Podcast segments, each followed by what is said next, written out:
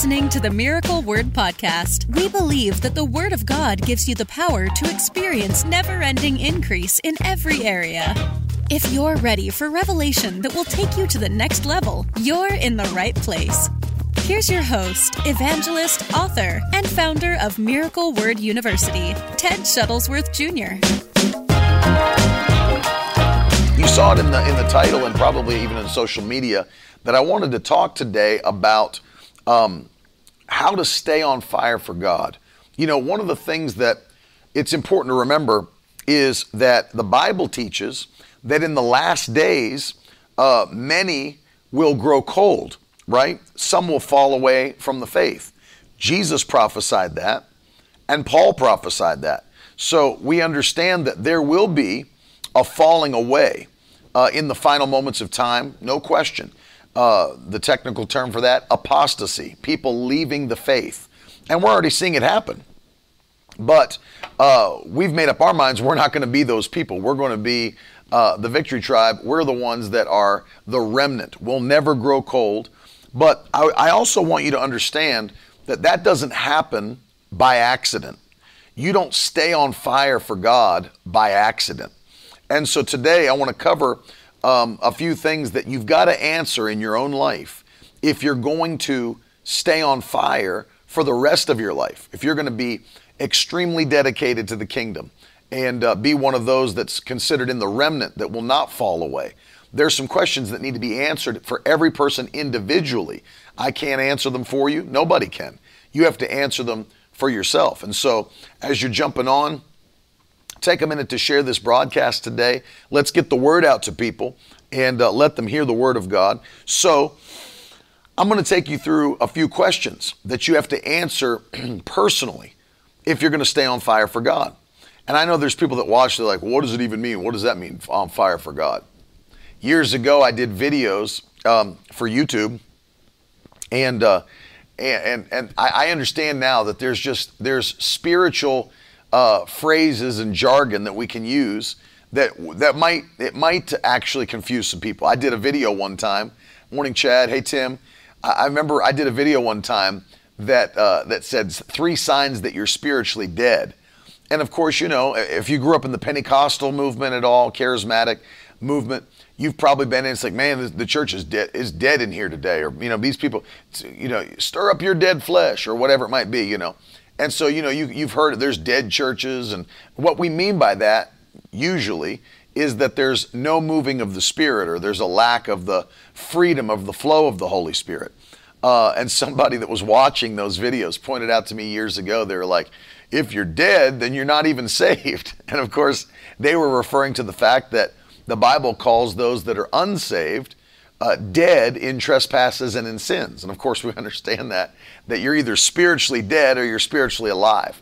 And uh, I, I wasn't I wasn't focusing on that point in the video. I was talking more about the Pentecostal uh, method of talking about, man, it's dead in here. This church is dead. You need to have a, a live church, you know.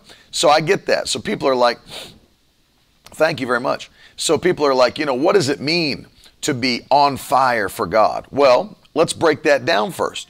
What does it mean to be on fire for God? Well, number one, I would say the first thing that we need to say that, that defines being on fire for God is that you're going to be somebody who is uh, constantly uh, dedicated to the kingdom, that you're producing fruit in the kingdom, somebody that is a, a no compromise person in the kingdom, right? We're talking about being on fire.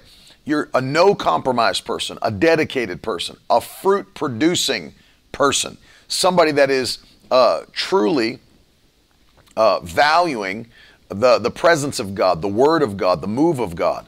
And uh, we're not going to be those that are, um, you know, falling into complacency. We're not going to be those that are, as the Bible says, growing cold. I don't, not only do I not want to be cold, I don't want to be lukewarm. I don't want to be lukewarm like Jesus found the church in the book of Revelation, chapter 3. He said, You're neither hot nor cold. And because you're lukewarm, I will vomit you out of my mouth. I, not only do I not want to be cold, I don't want to be lukewarm. So I don't even want to begin to grow cold, right? And so we're talking about that today. I, I don't want to grow cold. I don't want to be lukewarm. I want to be on fire for God. I want to be hot. As Jesus said, you're neither hot nor cold. I want to be on the hot side, not cold or lukewarm. So uh, we got to answer these questions. And Brian said in the comments, crucify compromise. Yeah, we're not, we have no desire to compromise with this world system, with the Antichrist agenda. We got no desire to do any of that. We want to stay true to God's word, true to his spirit, and see fruit production in the kingdom. That's what God's looking for. Christians who will produce fruit on a consistent basis. In fact, if you read, um, Morning Dylan, Lenan, Paula, um, if you read the book of John, the Gospel of John, chapter 15, you'll know that Jesus said that He's the true vine and we're the branches, right? And the Father is the vine dresser, or one translation calls him the husbandman. And what he does is he inspects the branches at all times to see if they're producing fruit. And the Bible says if they are producing fruit, then the Father will prune them so that they'll produce even more fruit. But if they're not uh, producing fruit, the Bible says that God will cut them off from the vine and throw them into a pile to be burned. So that shows us God is expecting fruit production from his children, from his people. Morning, Ted. And so I want to deal with that today. How do we make sure that we are those that are never cut off, that are always producing fruit, that are in that category that Jesus called hot, right? I want to be in the hot category, not the lukewarm or the or the even the cold category. So, let's look at it from the word of God, and I really want to give you four questions today to ask yourself at all times. Ask yourself these four questions and see where you're at. I was talking one time to an older minister and uh, asked him to give me advice as a younger minister. And he said, One of the things that you've got to do, he said, you've got to have a pulse, keep a pulse on your spiritual life. And he, explained it. He said, You need to always know where you're at spiritually. Have you been slacking off in your Bible reading, your study? Have you been slacking off in prayer? Have you been slacking off in you know uh, your evangelism or whatever it might be in your life? Look at those spiritual disciplines and ask yourself, where am I today spiritually? In fact, that would be something good to put in the comments as we start today. Where am I spiritually? Where am I spiritually? You got to keep your finger on the pulse of that question. Where am I spiritually?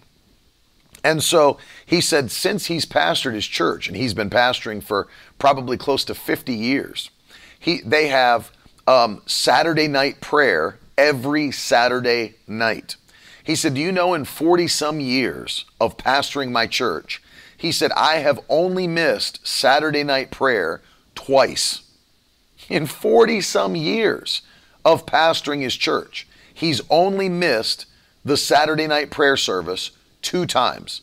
He said once because I, he said, I think I was gone. He said the other time it's because we had a, a church member that was in the hospital with an emergency, and I had to go to the hospital to see our church member. But those were the only times he's ever missed Saturday night prayer. He said, so there is a dedication uh, to what you're doing in the kingdom, and you got to keep your finger on the pulse of where you are spiritually. And so that's what we're going to be talking about today, answering these questions that will keep us in a place of spiritual fire, where we're on fire for God. We're hot, not cold, not lukewarm, dedicated. And we made up our mind. We're never going to fall away, right? And so I'm going to give you these. Good morning, Luenda. And good morning to all of the Victory Tribe. I love you guys a lot. Um, number one, here's the first question Let's put this in the comments today. Ask yourself this on a consistent basis. And uh, daily's fine, weekly's fine. Number one, where is my love? That's the first question we want to ask. Where is my love? And you have to ask yourself that question because when you understand what the Word of God teaches, then you understand that your love drives everything else about your life. Your love drives, it's the driving force behind everything else in your life. Amen. And so you have to ask yourself, where is my love focused? Where is my love directed? You know, one of the interesting things that I'm seeing a lot, and I listen, I'm not I'm not harping on it or hammering it. I get the point, right? But we hear a lot currently about self-love, right? Self-care. Self-love and self-care. I'm not against self-care or self-love. I think that if you understand that your body's the temple of the Holy Spirit, that God wants you to not only be in health, but to be in peace, to be in joy. There's nothing wrong with resting. There's nothing wrong with vacationing. There's nothing wrong with, you know, there's people that are, you know, they may enjoy pampering themselves, whatever. That's not, nothing wrong with that. But one of the things that the Bible teaches against, and I wouldn't even put this in the same category, I just don't want you to be confused when I'm talking about self love, uh, is loving yourself more than you love God. That's when you have to be very aware. That's a sign of the last days. That the Bible, Paul prophesied this. He said, in the last days, men and women would be lovers of themselves and lovers of pleasure rather than lovers of God. So that's a Bible prophecy that people in the last days would be uh, lovers of pleasure lovers of themselves rather than lovers of God. So I'm not referring to self care or self love. I'm referring to when people have turned their love away from the Lord and they focus more on themselves than they do on God, His kingdom, or His principles.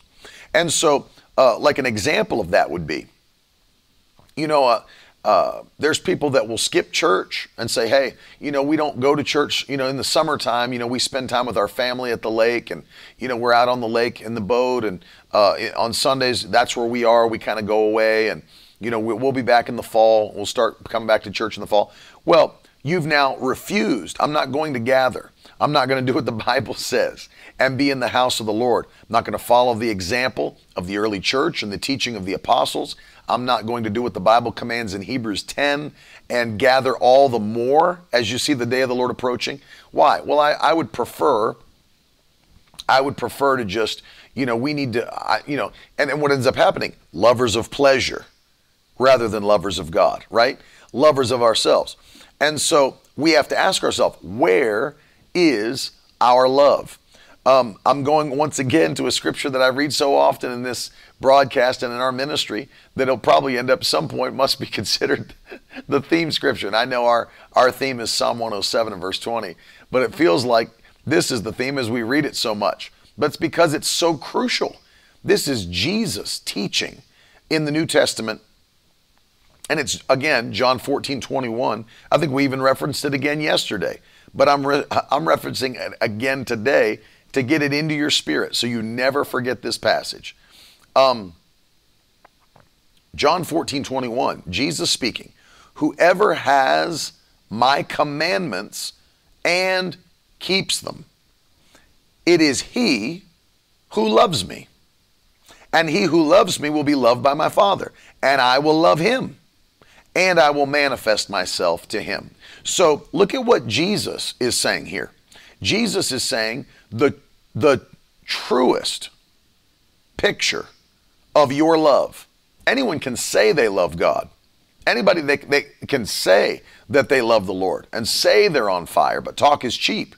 Jesus said the truest picture that you love me is that you have my commandments and you obey them. You have my commandments and you keep them. So Jesus is saying people that do not keep his commandments are proving they don't love him. Because the way that people show they love him is by obeying his word. Hallelujah. That's right, Luenda. She put in the comments love is an action. And I totally, wholeheartedly agree with that sentiment. Love is an action. You've heard me on the broadcast before reference The Five Love Languages by Gary Chapman. And he's broken it down to understanding even the psychology of people. that there are five ways that people could feel loved, and there are five ways that people show love. They're the same five ways. But notice that all five are some sort of an action.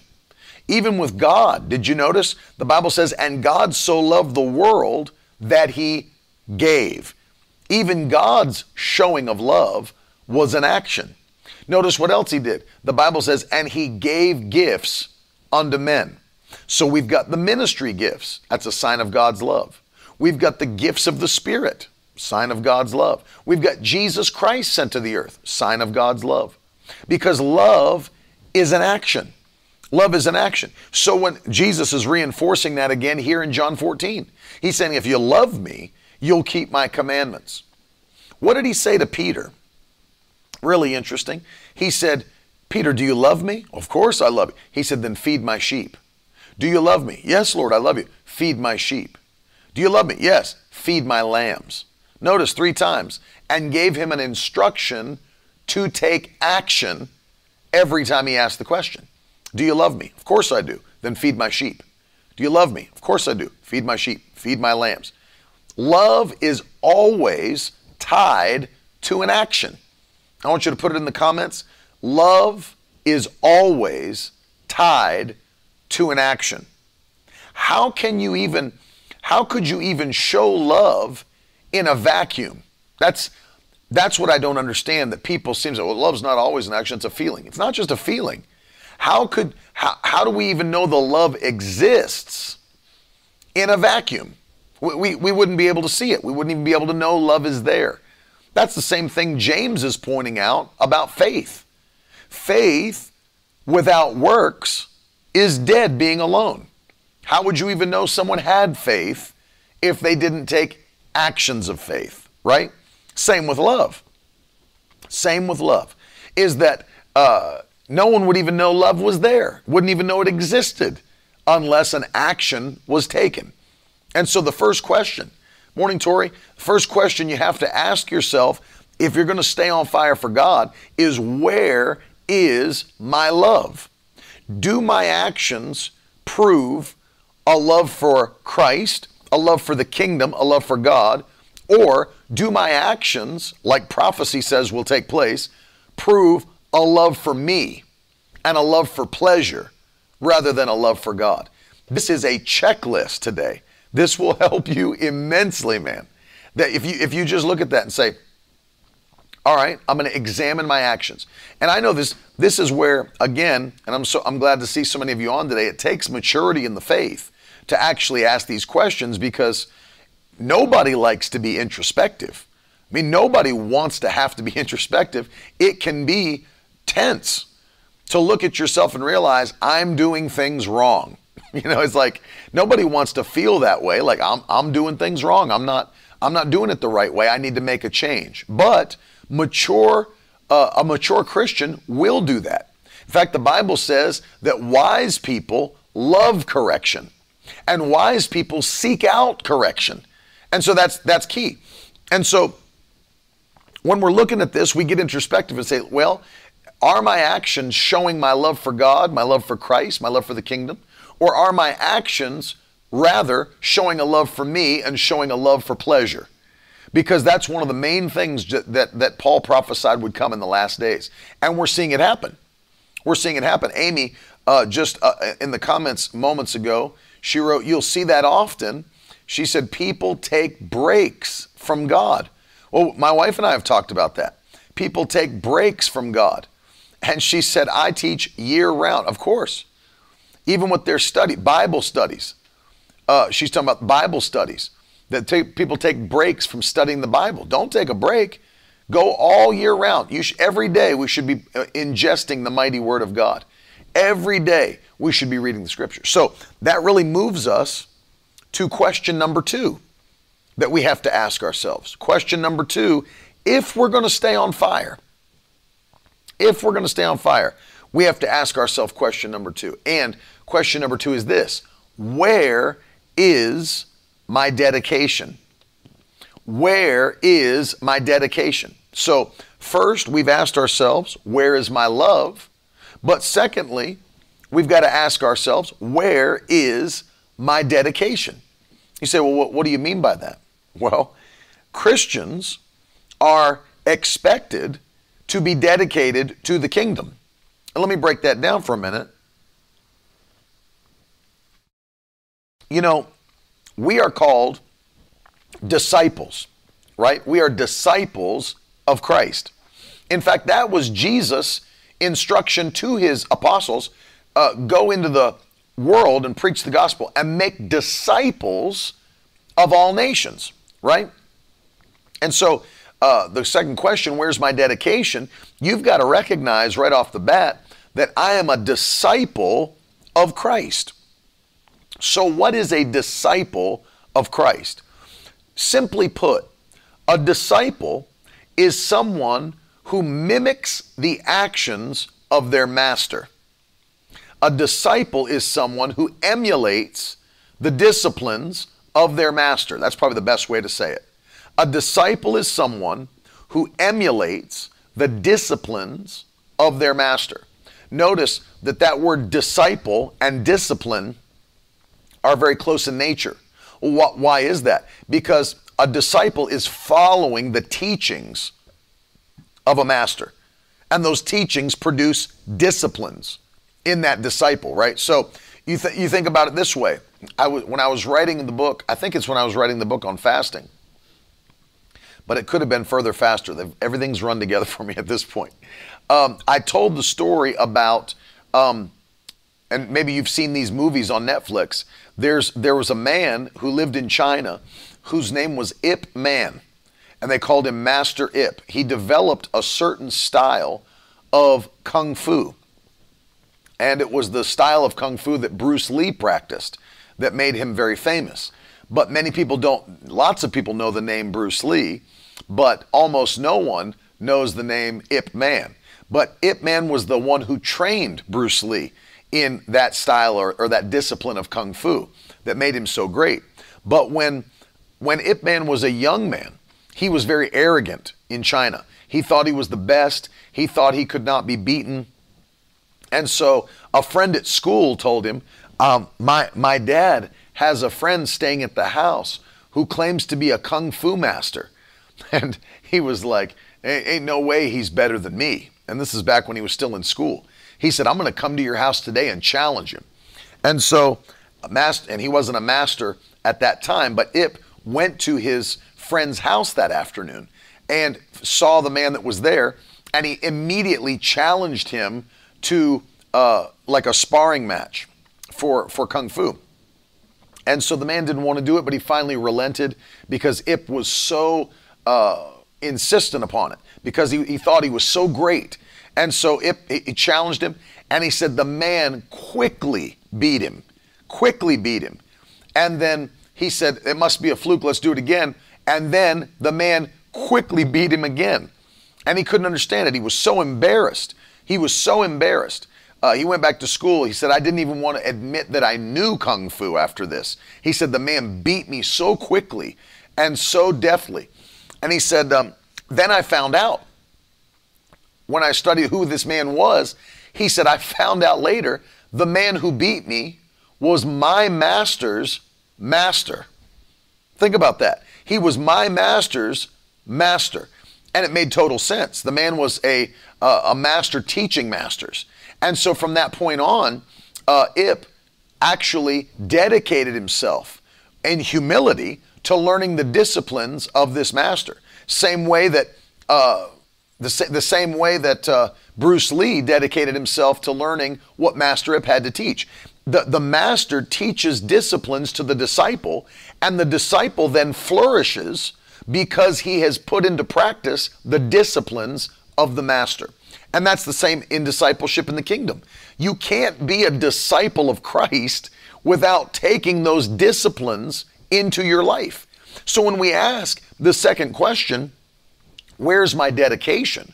What we're really asking is, what disciplines do I have in place that define me as a disciple of Christ?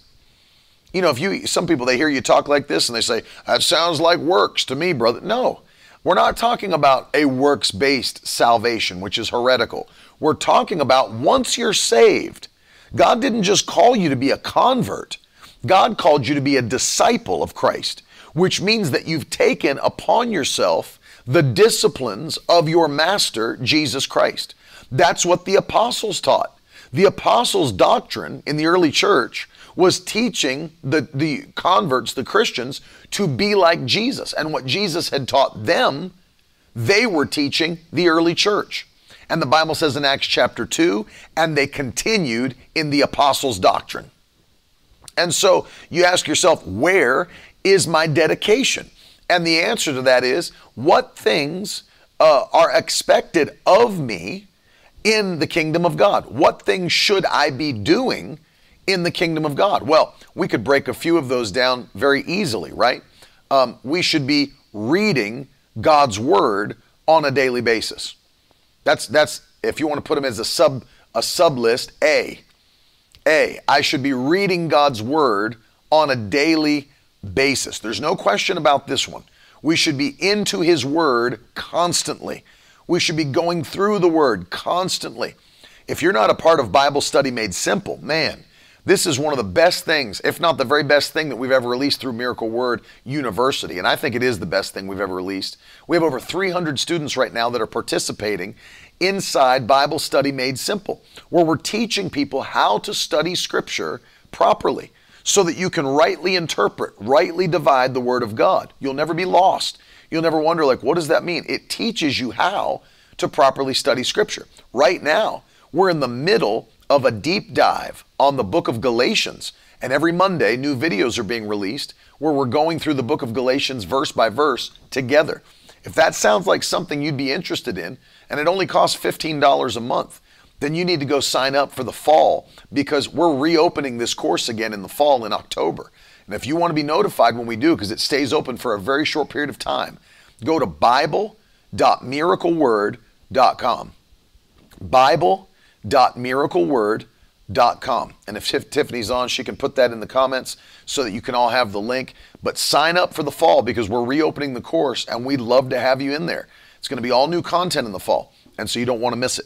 But we should be studying the Word of God on a daily basis, every day, ingesting, ingesting, ingesting. I could go on a whole broadcast of what the Word of God does for you as you put it into your spirit. I don't have the time. Maybe that'll be another broadcast. But every day in the Word. Number two, thank you, Amy. Uh, every day we should be praying. Praying. The disciples of Christ pray. We take our, our, our uh, example from Jesus. He was a man of prayer.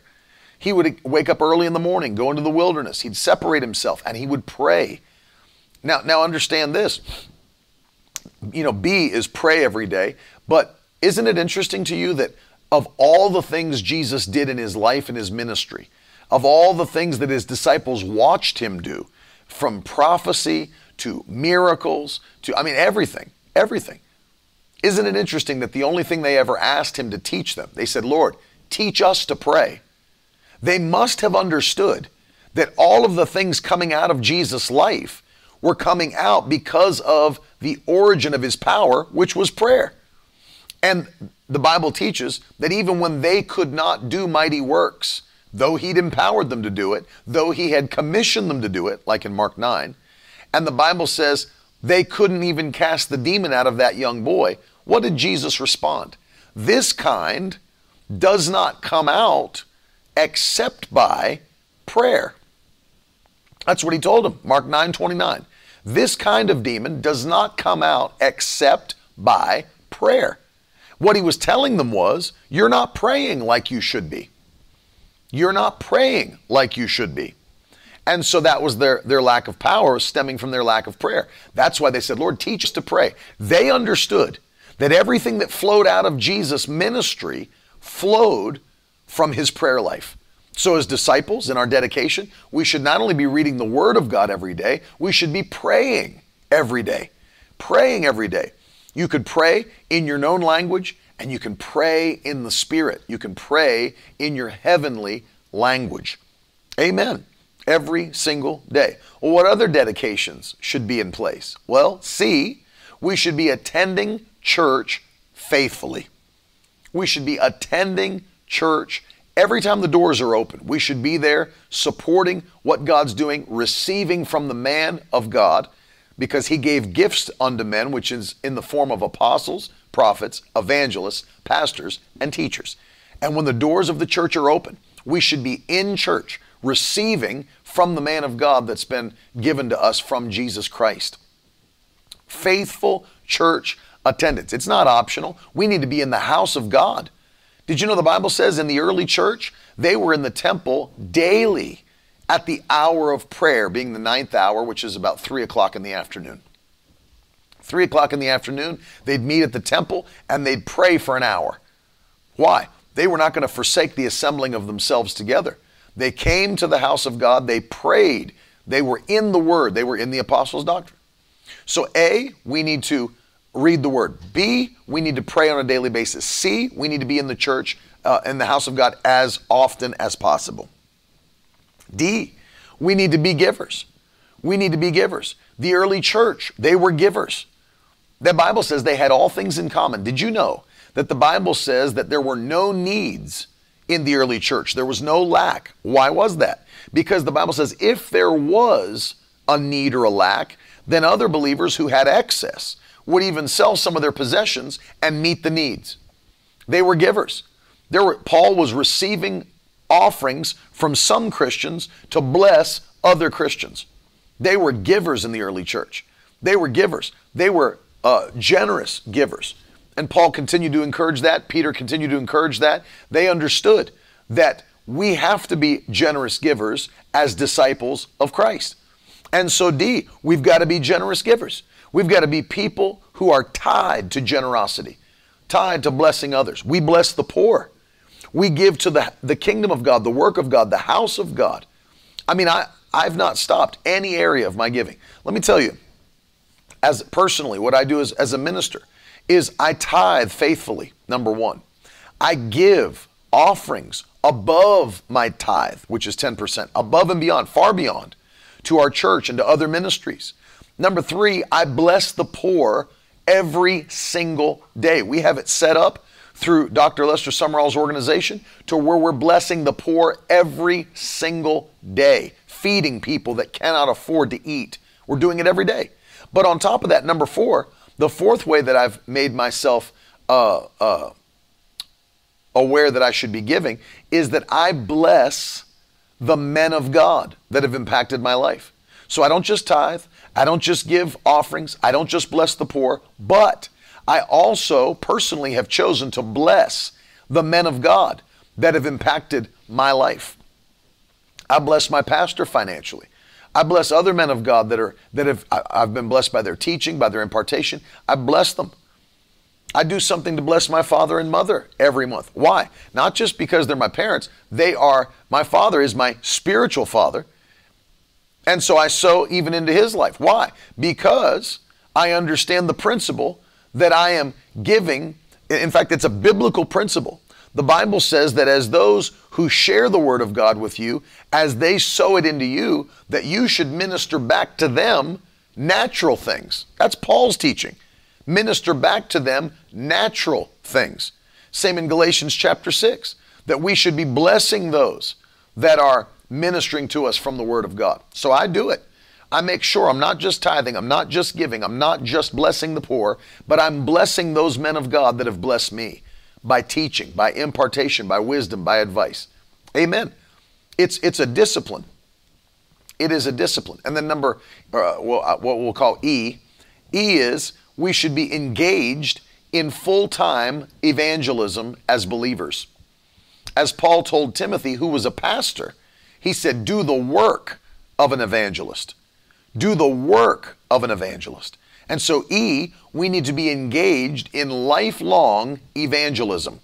As a disciple of Christ, as a disciple of Christ, lifelong evangelism. We should never stop. We got to win people to Jesus before it's too late, telling people the good news about Christ that He's not dead, He's alive, He's coming soon. Jesus is coming back soon. These are disciplines that are built into our discipleship uh, to the fact that we are followers of Christ. Amen. We are followers of Christ. And we will make these, these five things should be happening in the life of every single believer. Every single believer, without question. Every single believer. So you have to ask yourself, where is my dedication? Am I going to choose myself or my pleasure over reading the Word of God? Am I going to choose myself or my pleasure over uh, prayer? Am I going to choose myself or pleasure over church attendance or giving? Am I going to eat my seed? Am I going to consume it upon my own lusts? Or did he give seed to the sower so that they can sow their seed? Right? Am I going to choose myself or my pleasure over evangelism? T- talking to other people about Jesus? Asking God to give us souls in these last moments of time? No. No, we're going to put God first, and our dedication, our disciplines are going to be in place. It's a picture that I'll never grow cold. Let me just say something. You're going to have a hard time growing cold if you are praying every day, reading the word every day, in church every time the doors are open, giving like God's led you to give, and winning people to Jesus. I would, now this is my opinion, but I would personally say it is impossible to grow cold and fall away if you've got those five things in place. As we're asking the question, where's my dedication? It's question number two. I would say, and you may agree, if you agree, throw a thumbs up in the comments. Uh, you may disagree. You may think, hey, people can fall away anyway. I personally think it's impossible to fall away from the faith if you're praying every day, if you're reading the Word of God every day, if you're giving, if you're attending church faithfully, and if you're winning souls to Jesus on a consistent basis. I don't know how you would fall away from the faith while you're actively engaged in doing the things Jesus commanded you to do. I don't know how you would do it. I don't know how it would happen. I think those are going to be the people that stay on fire until the end, that persevere to the end. Those that endure to the end shall be saved. Those, to me, are going to be the people that will uh, that will do what they're uh, called to do. And and of course, we're going to be those people in Jesus' name. I'm going to be that person. Make up in your mind, I will be that person in Jesus' name. Number three, third question you got to ask yourself if you're going to stay on fire for God. The third question is this Who am I around? Who am I around? That's the third question. First question, where's my love? Second question, where's my dedication? Third question, who am I around? Put that one in. Number three, who am I around? Who do I allow to be in my life? Who do I allow to influence me, to speak to me? Who, who, who am I making up as my close circle of friends? You know, they've done studies where they've now claimed that you will become the average of the five people that you hang around the most. You will become the average. That's why, did you ever notice that people that have friends, people that have friends, normally those people work the same types of jobs, drive the same types of cars, live in the same types of neighborhoods. You, you, know what I mean by that? You don't normally see people that live like in a trailer park hanging out with people that live in mansions. It's just not common. You don't see it. You don't normally see that. Um, you don't normally see like CEOs hanging out with people that flip burgers at Burger King.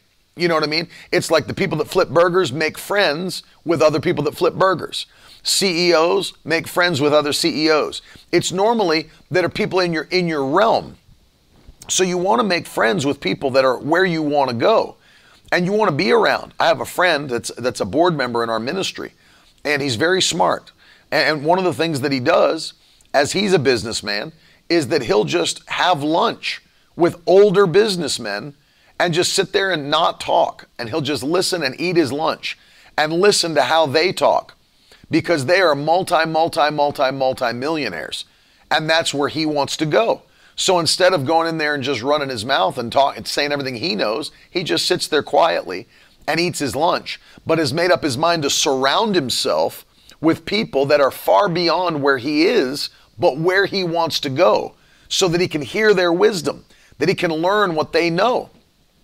See, the only thing that d- differentiates you from somebody else that's at a higher level is knowledge and discipline and possibly opportunity.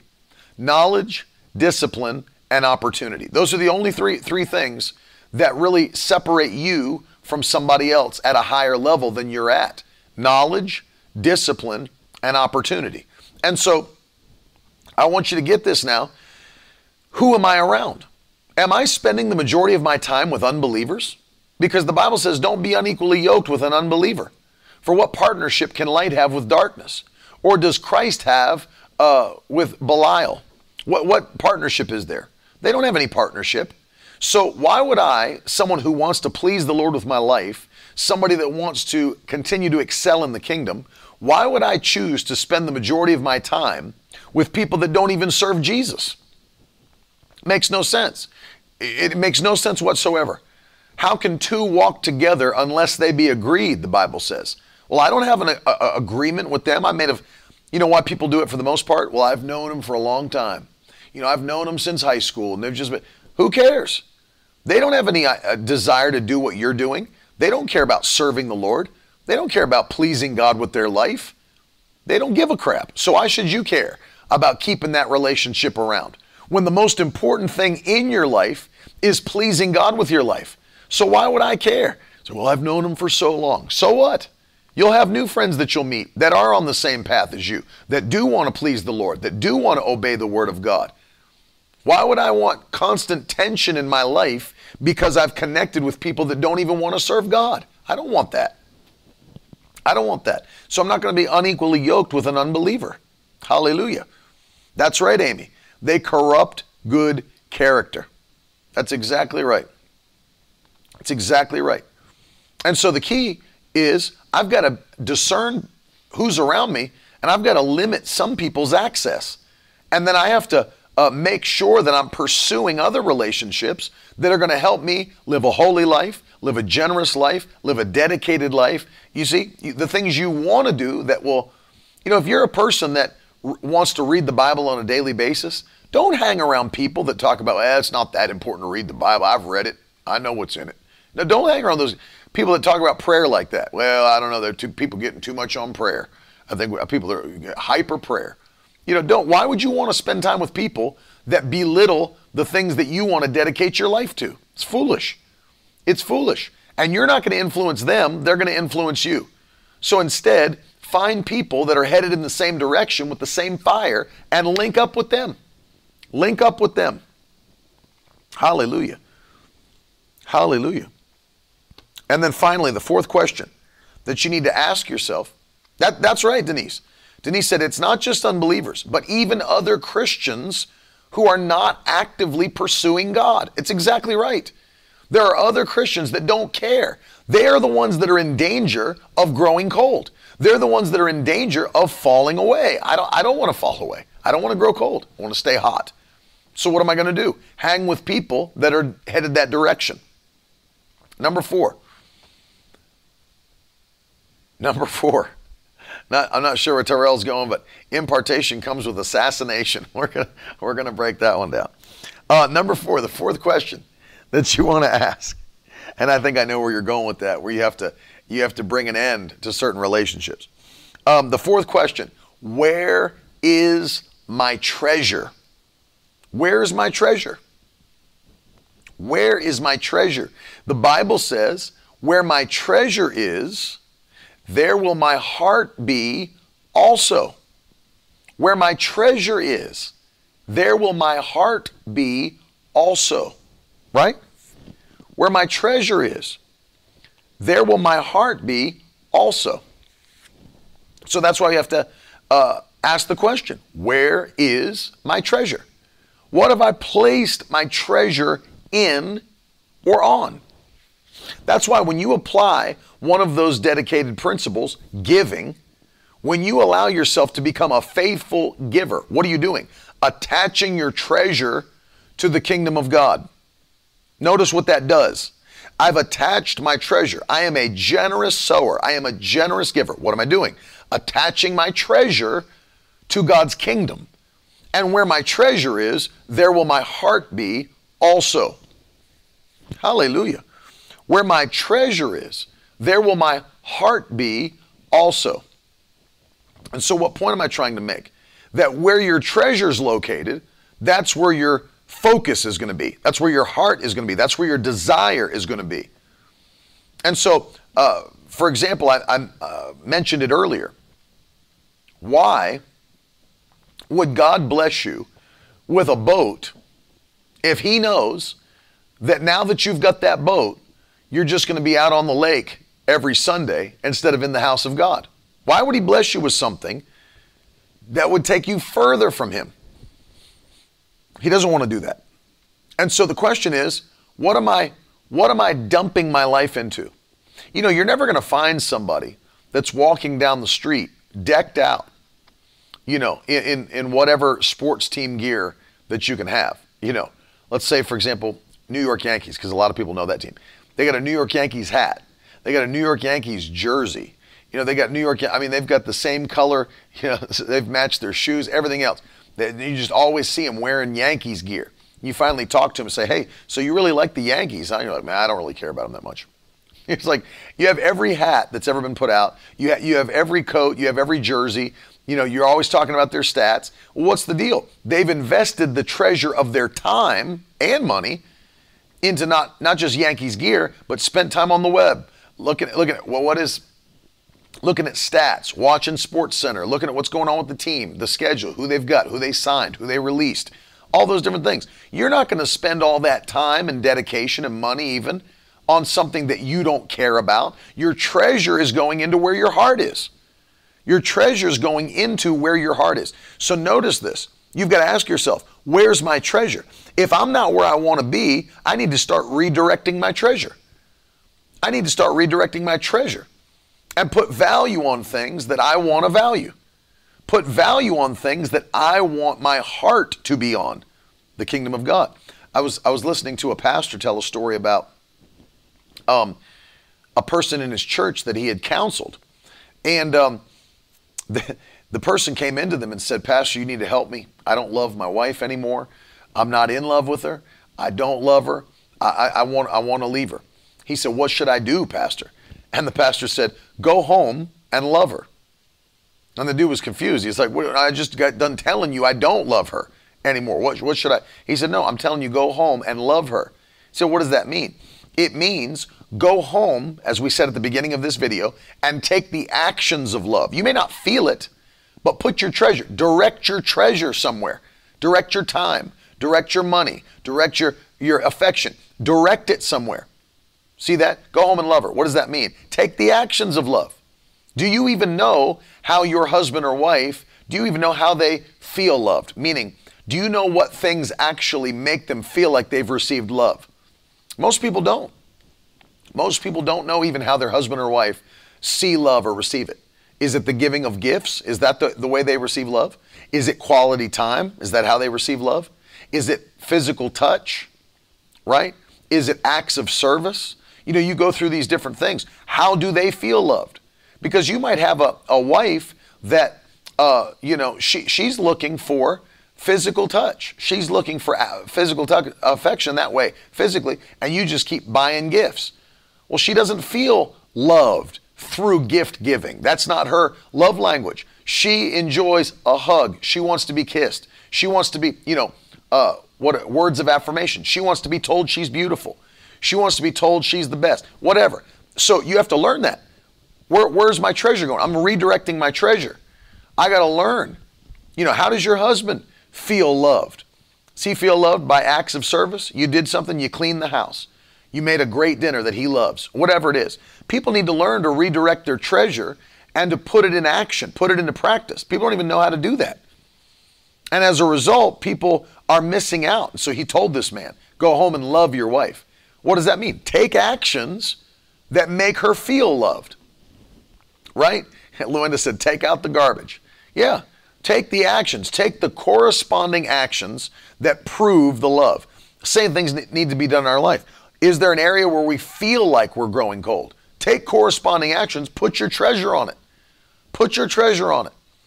And, and ask yourself, if I'm in, if I feel like there's an area that's lagging, how can I redirect my treasure so that my heart will be there also? Hallelujah. So that my heart will be there also. Dr. Rodney Howard Browne, when he first started in the ministry, had a pastor that for some reason stopped, he didn't like him. and he was a, a well known pastor. And every time Dr. Rodney Howard Browne would get a meeting somewhere, this pastor would call the pastor that booked Dr. Rodney and tell him, You don't need to have him. His ministry's not valid. And he'd go through all these things and try to get Dr. Rodney Howard Browne's meetings canceled. And so what did he do? Well, did Dr. Rodney want to fall into bitterness? No. Did he want to fall into a place where he uh, hated his brother? No. So he said, What? What is it that I can do? And so he made up his mind. Every time I get word that this pastor's done this, I'm going to send the pastor a gift basket, a fruit basket. And he said, I was sending fruit baskets left and right. And he was, and he was, what was he doing? He was putting his treasure there. So why? So that his heart would be there also. I made up my mind, I'm never going to be bitter. I'm never going to hold a grudge. I'm never going to hate my brother. I'm never going to allow myself to become so offended that I, I move out of the love of God. So what did he do? Notice, he put his treasure on it. He put his treasure on it because where your treasure is, there will your heart be also. I'm sure at the early part of his ministry, you know, as he tells the story, you know, people would say, Hey, if you're ever coming through town, give me a call. He'd be like, I'm coming through town tomorrow. you know, I need a meeting. I don't have anywhere to preach. And he was trying to take care of a family, and he had, uh, I'm sure he was believing for finances. So he took, even though he was still believing for finances, he took the finances he did have and sent another fruit basket. Why? Because I made up my mind. I'm not going to be offended. I'm not going to get out of love. I'm not going to grow bitter. I'm not going to get into hate. I'm going to put my treasure on it. So guess what? My heart's going to be there too. Let me tell you something. It's very hard for you to gossip about somebody that you just spent an hour praying for.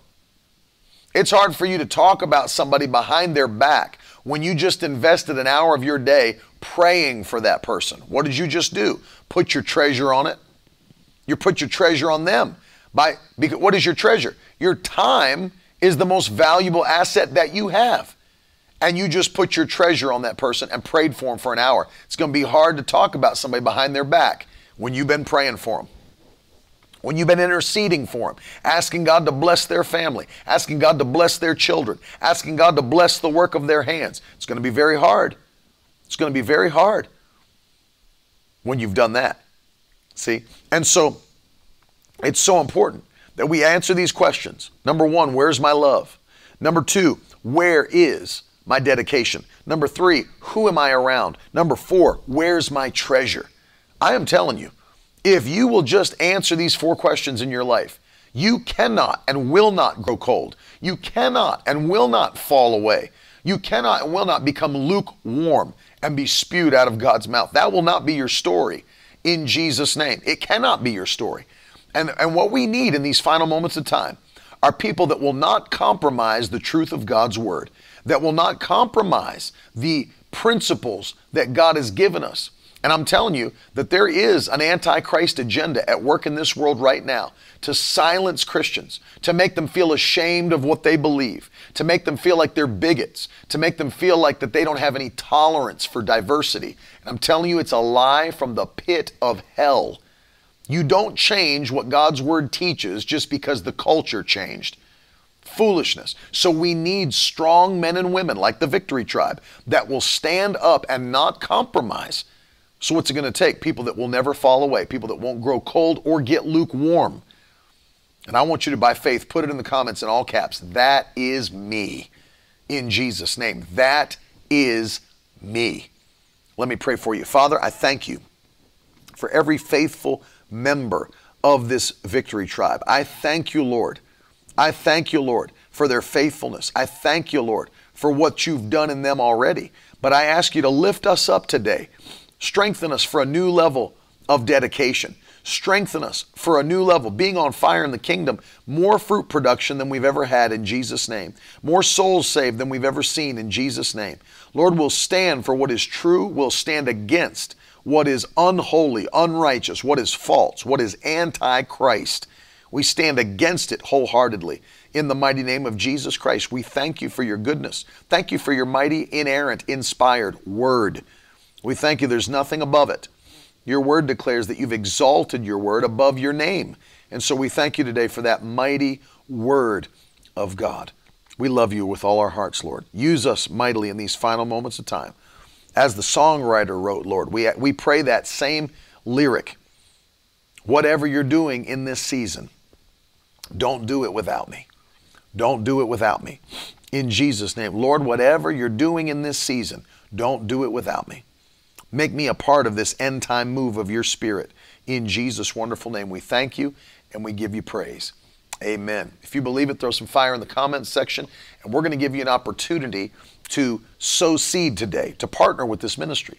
Maybe you're watching, maybe you're new to this channel, and you've not, not seen all that we're doing uh, in the kingdom. But my wife Carolyn and I are preaching the gospel full time around this nation and in other nations. And uh, we're not only doing that with, with media, like, we're, like you're watching right now, we're holding live crusades. Not only that, we're preaching on television in 180 plus nations of the world every single week. Yesterday, my phone was going off again with new salvations in other countries. God's moving through these things. We're feeding the hungry, blessing the poor. So much that we're doing to reach the lost in these final moments of time. I made up my mind I'm not going to sit back and put life on cruise control. We're going after the lost in these last days. So let me ask you what is it that you could do on a monthly basis to stand with Carolyn and me? Become a part of the Victory Tribe people that pray for us every week, and people that will stand with us and sow something financially every month. And I know everybody's at a different place. We've had people that have signed up to sow at $1,000 a month, but there's others that said, Brother Ted, all I can do right now is $50 a month. Do what you can do, do what the Lord tells you to do, and you'll be abundantly blessed. And if you'd like to stand with us as part of the Victory Tribe and sow monthly into this ministry, go to miracleword.com. And when you click on the partner page, you can fill out the form, stand with us, and sow something every month and say, I'm going to believe that this generation will be saved before it's too late. This generation will be saved before it's too late. And then, of course, when you go to that give page on our website, there are multiple ways that you can sow seed. You can do it with credit card or debit card, but as you see on the screen, there are digital ways PayPal, Venmo, Cash App, Zelle, uh, we even will receive wire transfers, cryptocurrency now. There's many different ways you can sow seed, but do what the Lord has instructed you to do, and watch what takes place uh, uh, when you do. But let me let me say this: for those that are uh, standing with us in the month of July, uh, I'm going to do this for anybody that is sowing into this ministry. Uh, we have Brother Kenneth Hagin's book, How You Can Be Led by the Spirit of God. And I'm going to send that to anybody that sows a seed of any kind in the month of July. And if you'd like to receive it after you've sown, go to miracleword.com forward slash offer to claim that book. And those that are sowing at $250 or more, we're going to include E.W. Kenyon's book, The Blood Covenant. And then, of course, for those that are sowing $1,000 or more, we're, we're putting in with that the Net Study Bible with 60,000 translators' notes.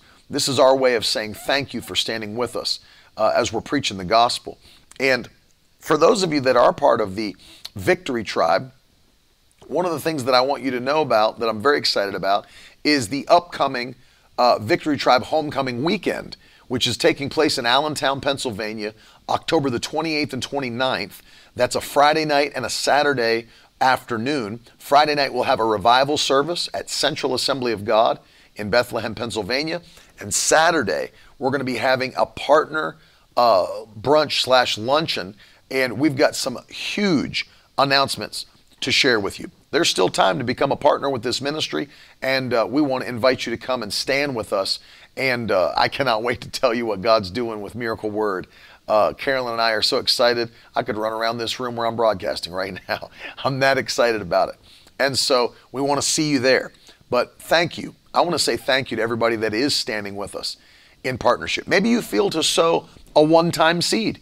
Maybe you feel like, you know, today I just feel in my heart to sow something into this ministry. Do it. You can go to miracleword.com, do it right there on the website. And I say a massive thank you to everybody that's standing with us and believing God for uh, revival before Jesus comes. I'll be back again uh, in the morning. And again, we're live tonight, 7 o'clock under the tent. We want to see you there. Um, I'm so excited with what God's doing. People are hungry, man. People are hungry. Miracles are taking place. Tonight, my Father's going to lay hands on everybody that comes that wants to receive prayer. So don't miss it. We're believing God for miracles to take place tonight. If you're far away and you can't get here, you can watch it online. Uh, search my father's platform, Ted Shuttlesworth, Faith Alive, on YouTube and Facebook. We want you to tune in and watch what God's doing in Scranton, Pennsylvania. I love you. I'm going to throw it over to Carolyn to tell you about the new book, and I'll see you again in the morning. Later. Now that's the stuff leaders should be made of.